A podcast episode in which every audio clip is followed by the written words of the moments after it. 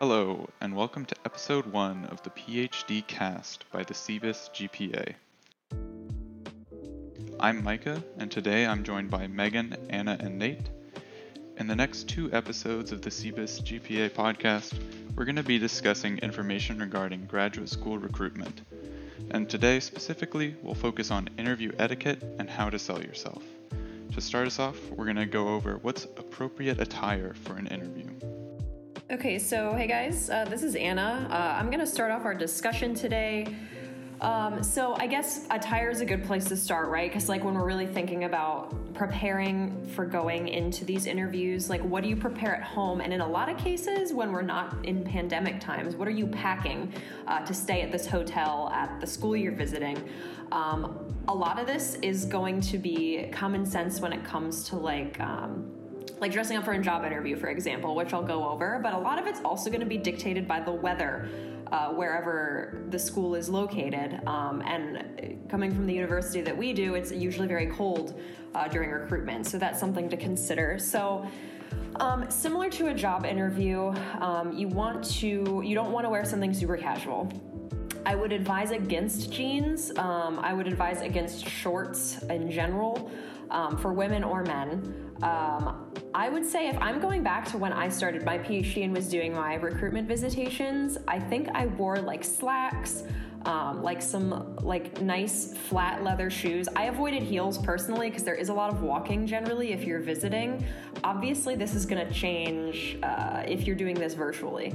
Uh, but if you're in person, as a woman personally, I would avoid heels. Wear something that's comfortable to walk in. Um, as for a shirt or a top, um, I would say anywhere between business casual to business. So I think like a sweater or a button down or a blouse for women is appropriate. Uh, overdressing is just going to make you uncomfortable, in my opinion. I don't think a lot of these, a lot of schools are going to like expect men to be in a full suit or women to be in a pantsuit or anything fancy. So uh, these things generally are kind of a marathon. So I would say really go for something comfortable, but you do look professional um, to a degree. Um, as for things not to wear, like I said, I would avoid uncomfortable shoes. I would avoid shorts. Uh, for women, I would avoid things like a low cut shirt um, or spaghetti straps or tank top. You also want to plan for the weather. So, obviously, if it's at a university that's like in the far north of the US or somewhere that's very cold, bring a coat, um, bring a hat, bring mittens, whatever. Um, and if you're somewhere where it's going to be hotter, account for that. Don't wear multiple layers um, and make yourself uncomfortable because you're going to be away from your your hotel for quite a while. Um, other than that, I don't know if you guys have anything to like kind of add in there. Uh, it's from my visitations, I've seen people wear things that are less than business casual, but I also remember being like, I would not do that. Um, I would stick business casual or or business. Um, but if anyone has anything to add, please contribute.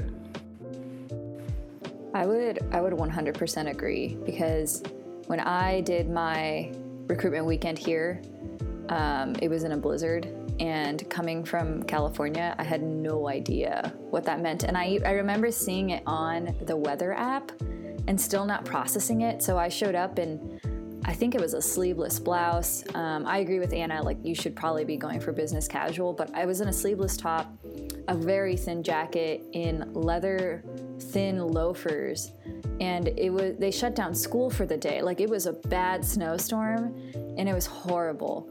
So like, you know, just be aware, you know, there's you're probably going to get contacted by with some grad students from that university. Um, you know, reach out and ask like, what do you think the weather is going to be like this weekend that I'm coming, um, so you can pack appropriately.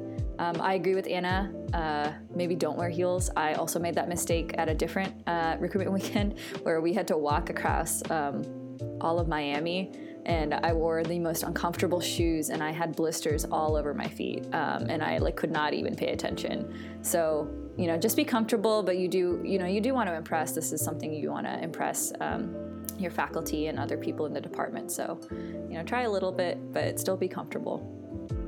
Yeah, like I said, uh, and going off what Megan's saying is, Uh, it's kind of a marathon, at least for me. You're not given a break where you can go back to your hotel room for probably eight to nine or more hours throughout the day.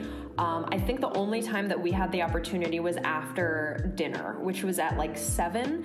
And then we were given like half an hour to change and then go out again if we wanted to. So you're gonna be in the same clothes uh, for more than a full work day. So just be aware. Um, you need to be comfortable, basically. Yeah, definitely. So I guess um, if anyone has anything else to say about that, I think we're good. But we can move into more of the interview portion or the actual recruitment event. Yeah, I wonder um, what are what are y'all's thoughts on interviewing and how you how you guys prepared for your interviews? Um, did you have any awkward interviews anywhere, um, or good interviews? Um, basically, like how did you ask any? You know how like usually people need to prepare. Like, what questions are you going to ask your PI? So I don't know if anyone has any advice or anecdotes on how their recruitment and interviews went. I think one thing to, to keep in mind right away is you're going to get a list of who you're interviewing with, almost certainly.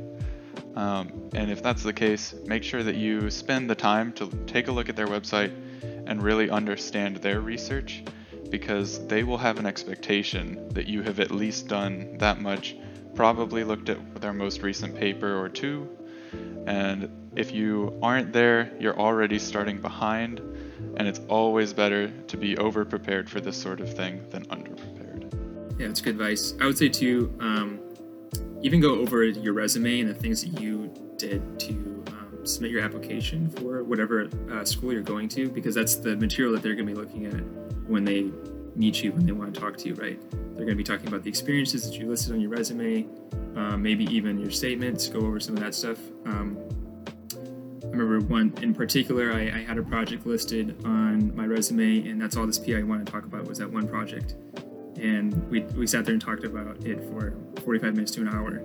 Um, so I think it's good to remember all the things that you listed in that resume, you know, because sometimes they change for whatever school you're applying to. So just brush up on your application materials a little bit too.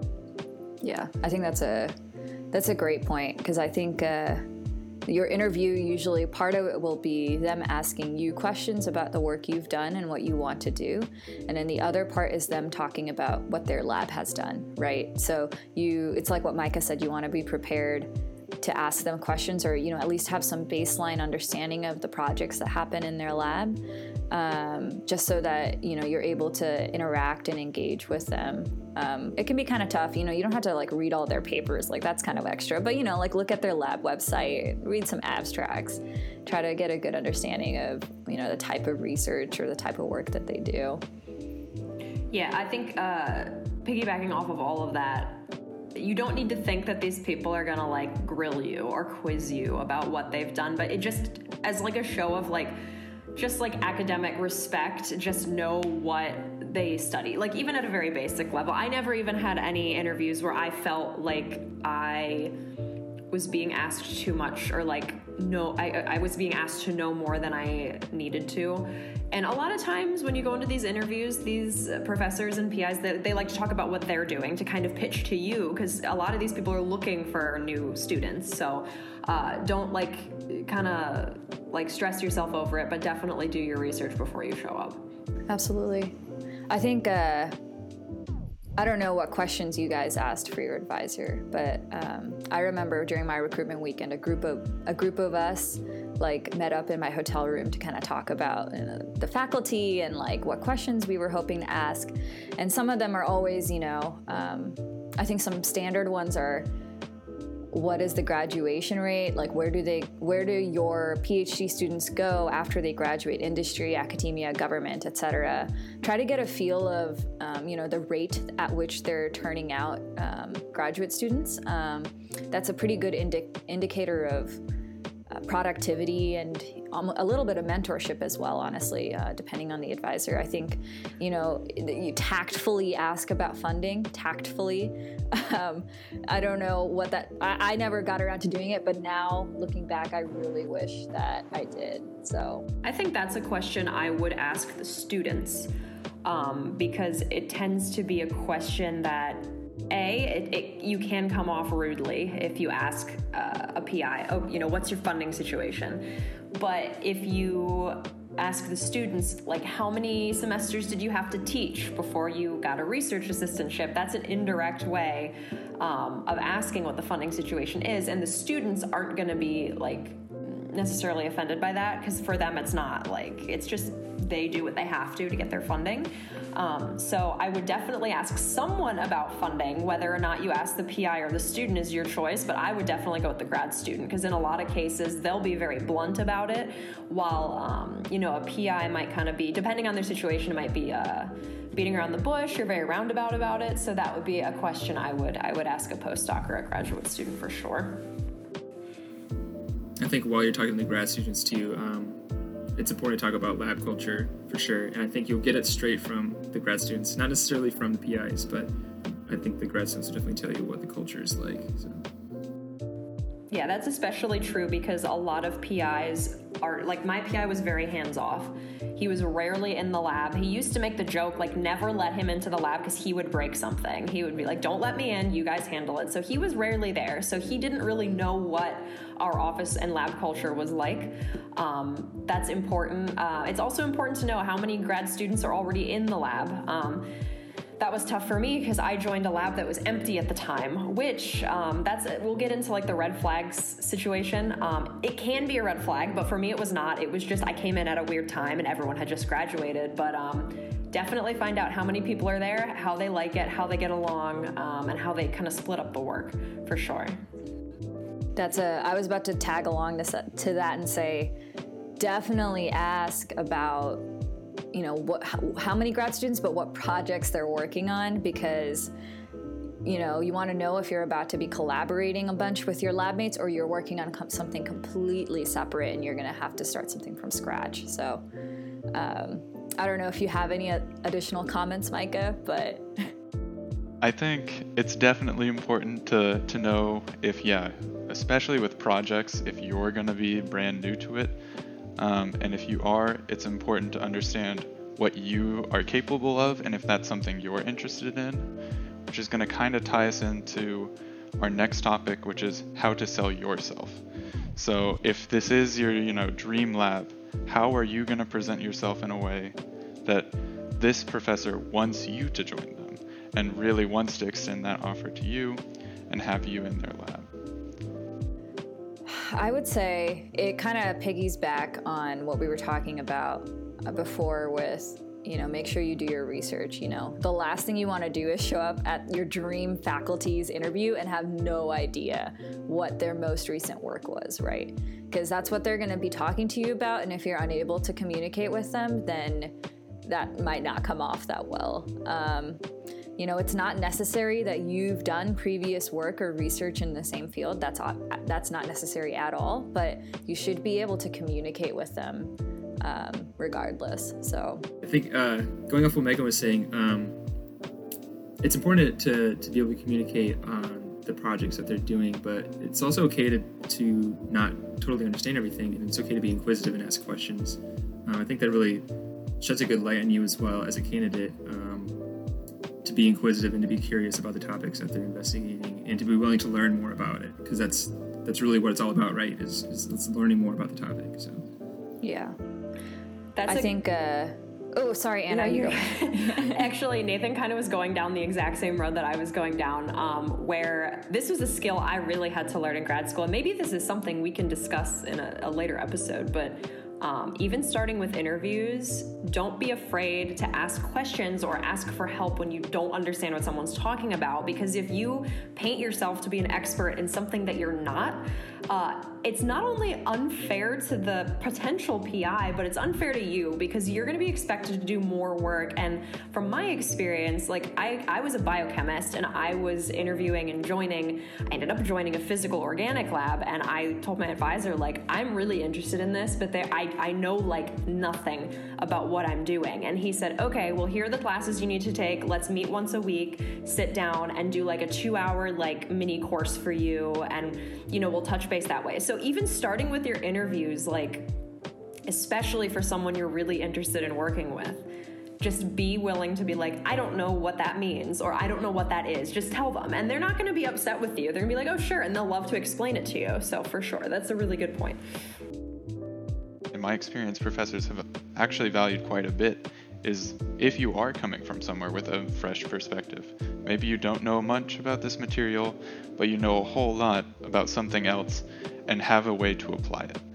That's actually uh, a big part of the whole building we're in is the interdisciplinary studies part of CBIS is making sure we have people from all sorts of backgrounds working on projects and doing research. So similar to Anna, um, I came in actually with a molecular biology, biochemistry, and biophysics background, and then joined a, a mechanical lab. And so my biophysics of how quickly protons are moving in plants turns out not to be particularly useful for the mechanics of cancer tumors. So, understanding what you're interested in and like I know I knew I wanted to be in this field, but I also was aware that I still had to learn quite a bit and making sure that you're telling your professor that, but also expressing how interested you are is going to be really valuable. Yeah, I think that's true. Telling them or showing how interested you are, I think makes a huge impression. I think, uh, you know, at the end of it, they're looking to see how you communicate. You know, obviously they're looking at your application packet to put some thought into, you know, that personal statement. You know, like write about that faculty or lab in your personal statement. You know, show that you're really interested. Um, the faculty may or may not be around that poster session that's uh, that happens usually during recruitment. Um, you know, show interest in the grad students as well and that work and that poster that they're presenting about. Um, I think that usually comes off well is when you're able to have a really easy discussion with the faculty instead of it being more like an intense interview. On the note of grad students and showing interest in other grad students, a lot of faculty, uh, my advisor included, when they were considering bringing another grad student into the lab, they would consult their graduate students and say, What was your impression? Do you think you know they have the appropriate background do they have the appropriate attitude and if you do something and to like I don't know, show that you're disinterested in a graduate student's work or I don't know, something like that. They could just be like, no, I don't think we should pick that person to be in this lab. So uh, it, it really is recruitment is like, yeah, you might have already been accepted to the, to the program, but you want to network into the different labs and workplaces you actually want to be involved in. Um, and it kind of goes by the same rules as any networking event is just show interest. Um, talk yourself up. I mean, not like to the point where it's like false, but like if you did something impressive in your college career, talk about it. Like if you're proud of it, talk about it, and people will like that. Yeah, I think uh, you brought up a good point about talking yourself up. I think you know, if you have previous research experience or an internship or something, find a way where any part of that project connects with the faculty you're interested in. So, for example, um, my current advisor works a lot um, in orthopedics and um, does a little bit of molecular biology and cell biology, um, at least one aspect of the lab. And I came in with no, uh, well, very little cell culture experience, but I did have a lot of orthopedic experience and biomaterial experience. And so we were able to talk about that because she wanted to kind of delve into biomaterials. And that's how we were able to have a really nice conversation during our interview, is because we were able to connect um, my previous research project with what she wanted to do in her lab. So, you know, talking yourself up would you know it gets goes hand in hand with doing the research for each faculty member and seeing how you can fit into their lab. Right yeah you may not be exactly like whoever you're interested in working for because i was in the same position um, biochemistry, molecular biology. I worked shortly at NIH in one of their uh, Cancer Institute labs. And when I got to my current advisor, he was like, Oh, this is great. I have no idea what any of this means, but I want to incorporate it into my research. You can help me. And yeah, that sounds like overwhelming at first. Um, but it means that you can kind of like tie your background into what you're doing, and it makes you a little bit more comfortable and not so like lost at sea in a new field to just tease the next episode a little bit, we're going to go over some some questions specifically that we think are important to ask both students and professors, as well as some red flags to watch out for during your recruitment weekend.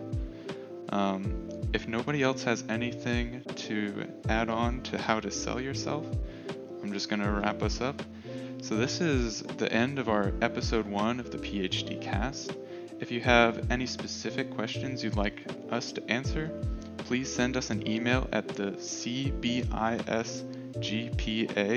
at rpi.edu. We hope all your westerns aren't too blotted and that all your differences are significant. Have a good one. Thank you.